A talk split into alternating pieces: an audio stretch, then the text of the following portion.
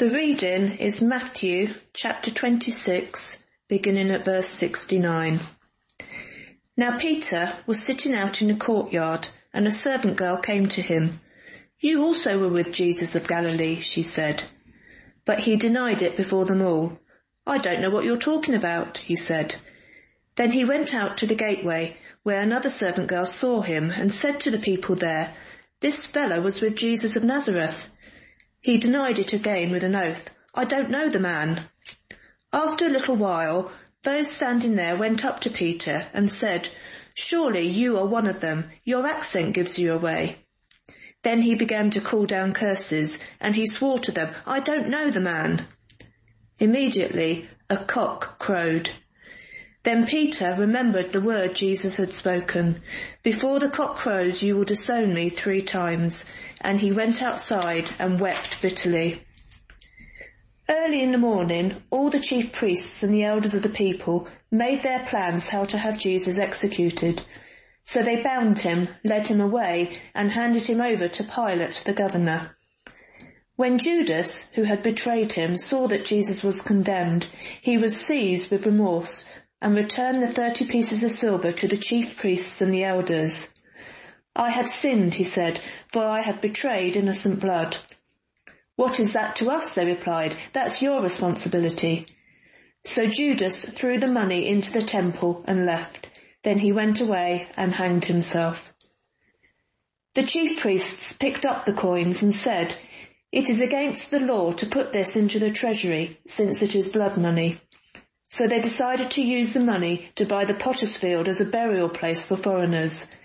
That is why it has been called the field of blood to this day. Then what was spoken by Jeremiah the prophet was fulfilled. They took the thirty pieces of silver, the price set on him by the people of Israel, and they used them to buy the potter's field, as the Lord commanded me.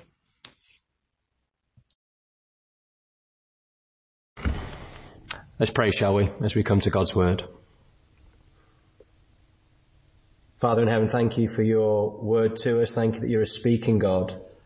And as we come to your word now, we pray, Lord, that you'd open your word up to us and open us up to your word that we might be changed to know you better and love you more. For Jesus' sake we pray. Amen. Well, of all the different emotions that we experience in life, I wonder which you would say is the most crippling. Given the, the circumstances that we're living through right now, all that's happening around us, imagine that fear is an emotion that jumps the top of most people's list. Fear of the unknown. Fear of what will be next week, next month and next year. Fear for our loved ones. Fear of whether life will ever return to normal in inverted commas. Fear is a powerful and emotive force in our lives right now. For others maybe it's grief. That sense of being overwhelmed with sadness and sorrow, that, that crushing feeling that can be so debilitating. For others maybe it's love, an intensity of love. But what about guilt? What about that desperate feeling of having failed someone or let them down?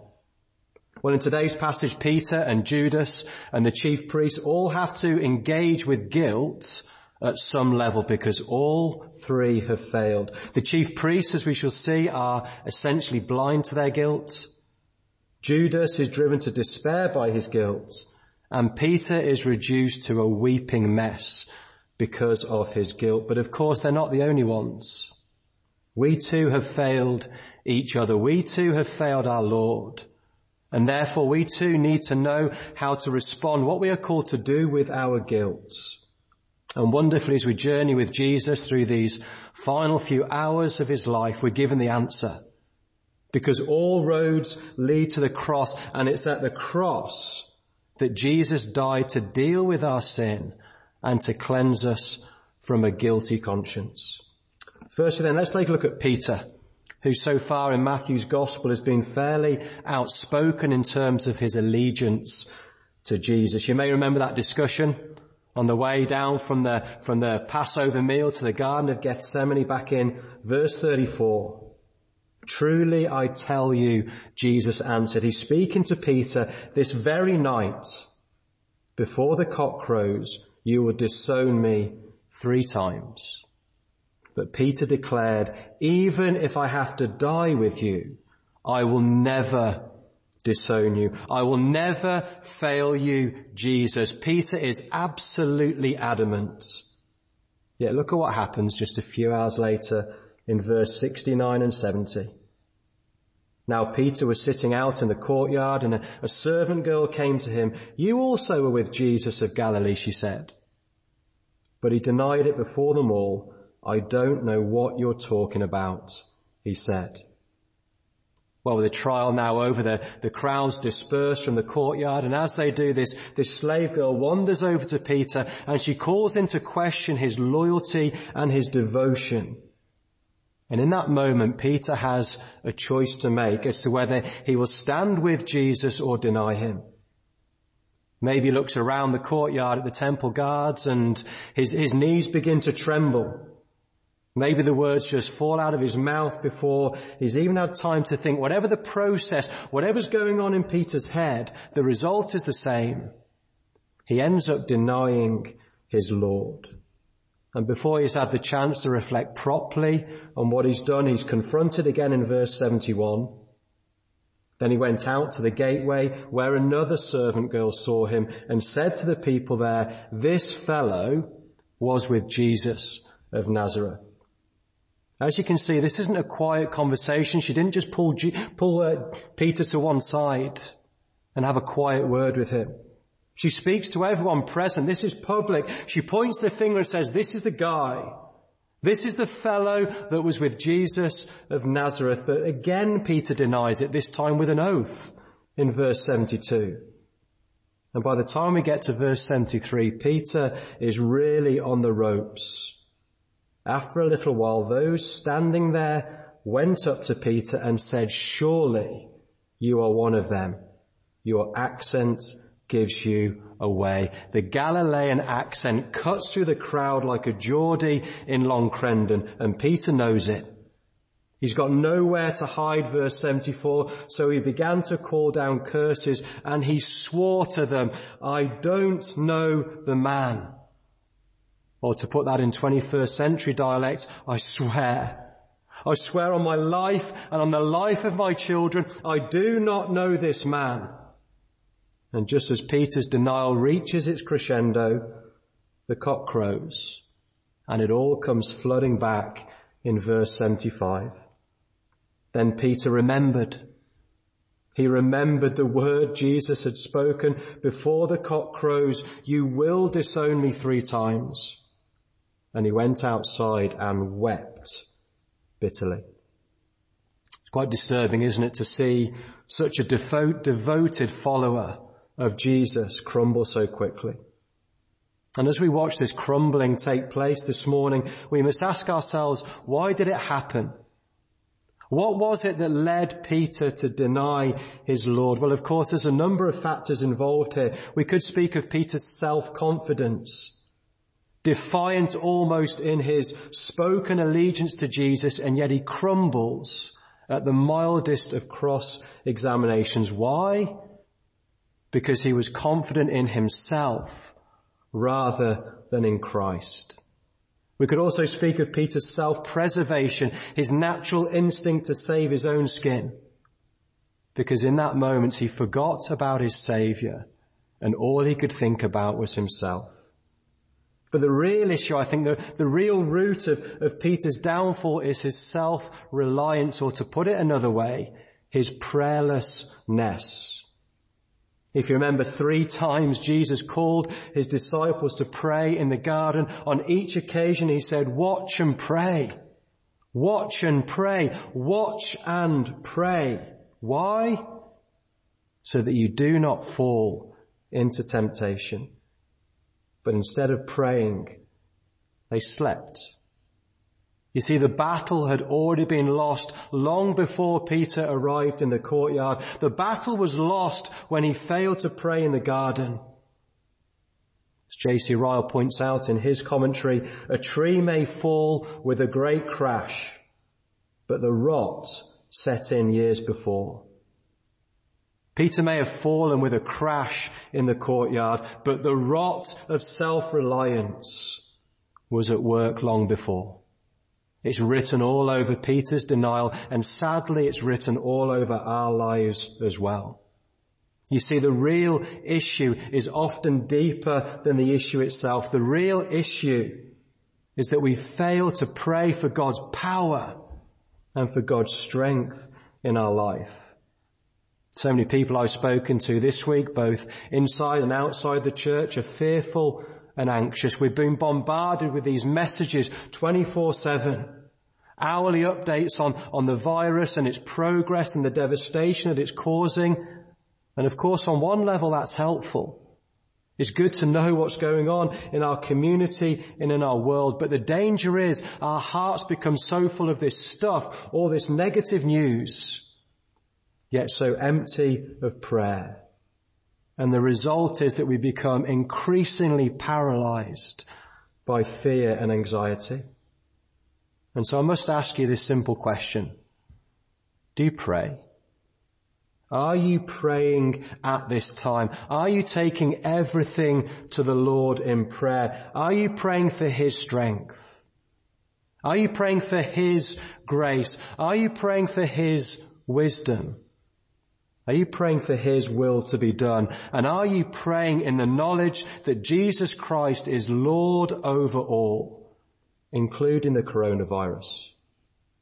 And as we think about the devastation that this virus is causing, I wonder, are we praying both for the physical and the spiritual dimension? No doubt we're prompted to, to pray for, for physical healing and physical protection because of what we see around us. And that's good and it's proper. But are we also praying for, for spiritual healing and spiritual protection? Are we praying that our world would wake up to the good news of Jesus? That people everywhere might see how, how weak and vulnerable that they are and their eyes would be turned to a great God. The only God who can save, the only God who can preserve, the only God who can deal with the brokenness of this world. And are we praying for our church at this time? Are we praying for ourselves that we would be free from fear and anxiety, that God in His kindness might use what's happening around us to knock out those props of self-reliance from under our hearts and cause us to rely more heavily upon Him? You see, Peter's failure was ultimately a failure to pray. And we need to make sure that we don't fall into the same trap of self-reliance and prayerfulness. But before we do get too disillusioned with our own prayer life and our own failings, it's worth remembering that our God is a God of grace.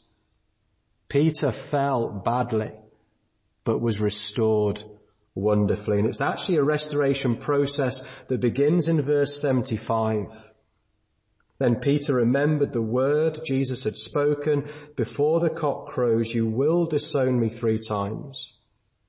And he went outside and wept bitterly. Don't know whether you've ever wept over your sin like that. Deeply, deeply sorry for what you've done. Well, it's that heartfelt conviction. It's that grieving of sin that marks the beginning of Peter's repentance and leads to a joyful restoration with Jesus that we see at the end of John's Gospel. As one author said, too many people are acquainted with their fall, but not with their recovery. We're all acquainted with our failure. The question is, will we be acquainted with repentance and restoration? Firstly, we have the denial of Peter. Secondly, we have the demise of Judas. Have a look down at verse 3 of chapter 27. When Judas, who had betrayed him, saw that Jesus was condemned, he was seized with remorse and returned the 30 pieces of silver to the chief priests and the elders. Now given the timeline of events, it seems more than possible that Judas was somewhere in the courtyard as well. And as Jesus is led away, Judas is seized with remorse. The moment of realization is upon him. Which makes me ask the question, why didn't he see it before? Why didn't he see it when he was plotting with the chief priest to betray Jesus? Why didn't he see it when he was exposed by Jesus at the Passover meal? Why didn't he see it when he was leading the mob out to the garden to have Jesus arrested? Why didn't he see it when he leant over to betray Jesus with a kiss? Not at any point did his conscience call into question what he was doing. What a challenge that is for us all too, to make sure that we stop for long enough to see where our sin might lead you see, if the seed of sin is left unchecked, it can snowball pretty quickly. A lustful glance can very quickly become an adulterous act. An angry thought can very quickly become domestic abuse. And a little white lie can very quickly become a full-blown cover-up at work. It might feel small at the beginning, but before you know it, that snowball of sin is gathering weight and momentum and it is crashing down the hill out of control. Just as it was for Judas. So it can be for us. Oh, to be a people who pray.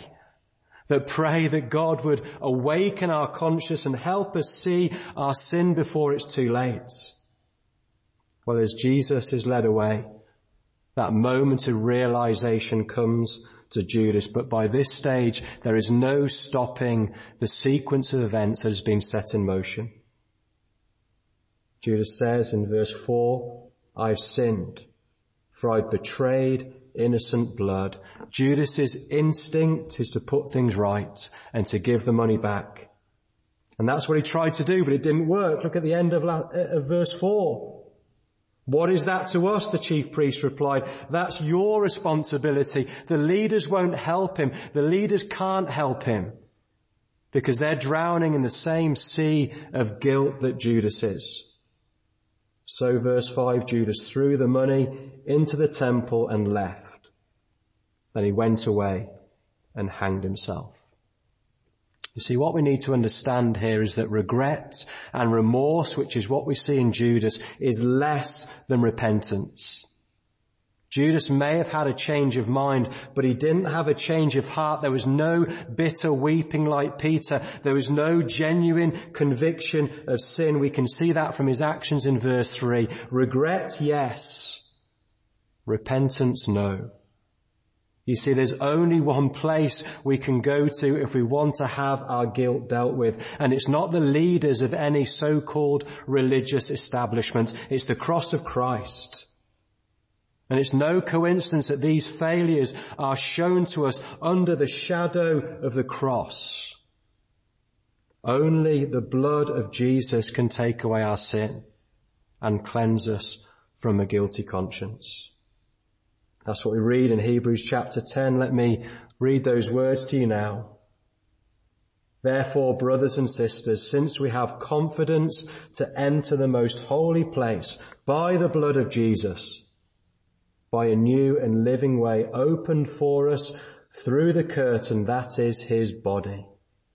And since we have a great high priest over the house of God, let us draw near to God with a sincere heart and with the full assurance that faith brings, having our hearts sprinkled to cleanse us from a guilty conscience and having our bodies washed with pure water, let us hold unswervingly to the hope we profess for he who promised is faithful.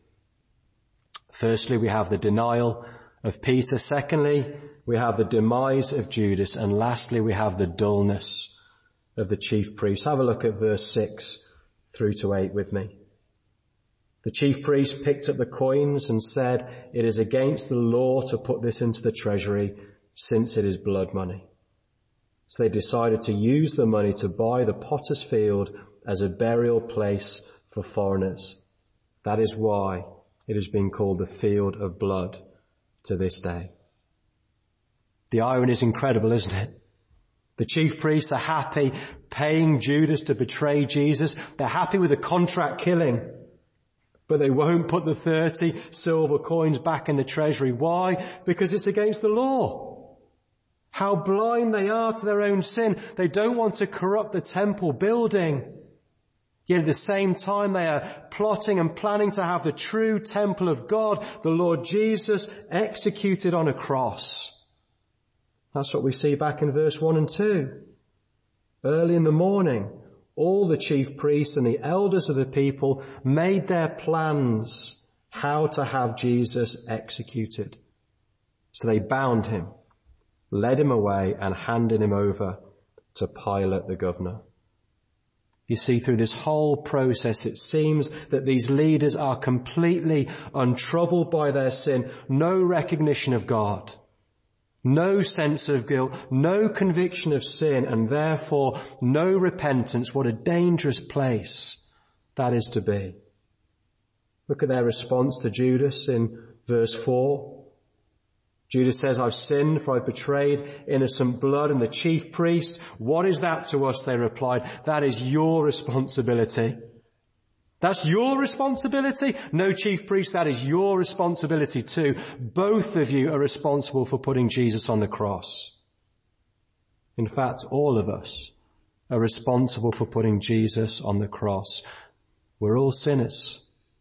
It was my sin that held him there. It was our sin that held him there.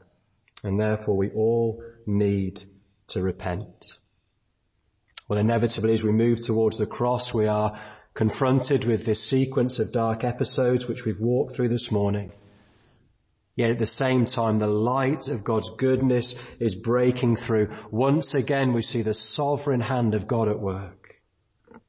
Every single detail that we read happens in fulfillment with the scriptures, even the land that was bought with the blood money that Judas gave back. Verse 9 and 10. Then what was spoken by Jeremiah the prophet was fulfilled. They took the 30 pieces of silver, the price set on him by the people of Israel, and they used them to buy the potter's field as the Lord commanded me. From the crowing of the cockerel to the purchase of a piece of land, it is all under the sway of a sovereign God. Not even sin can thwart the purposes of God. In fact, God in His kindness uses our sin and uses our failure to bring about His good and saving purposes three times in that last section. We're drawn to the shedding of blood. Verse 4, verse 6, and verse 8. And that's the theme that we're going to pick up with next week when we see that it is only, it is only by the shedding of innocent blood that the guilty may go free. Let's pray together as we close. Some words from Hebrews chapter 9. In fact, the law requires that nearly everything be cleansed with blood. And without the shedding of blood, there is no forgiveness. Father, we thank you that there is forgiveness because there was the shedding of blood. Thank you that you used the betrayal of Judas, the denial of Peter and the blindness of the chief priests to bring about your good and saving purposes. Thank you that the Lord Jesus walked that road to the cross. And he did it for our sake. And he did it willingly and gladly. And Lord, how we praise you that even though our sins are many, your mercy is more. Lord, help us to live our lives in view of your mercy and for your glory, we pray. Amen.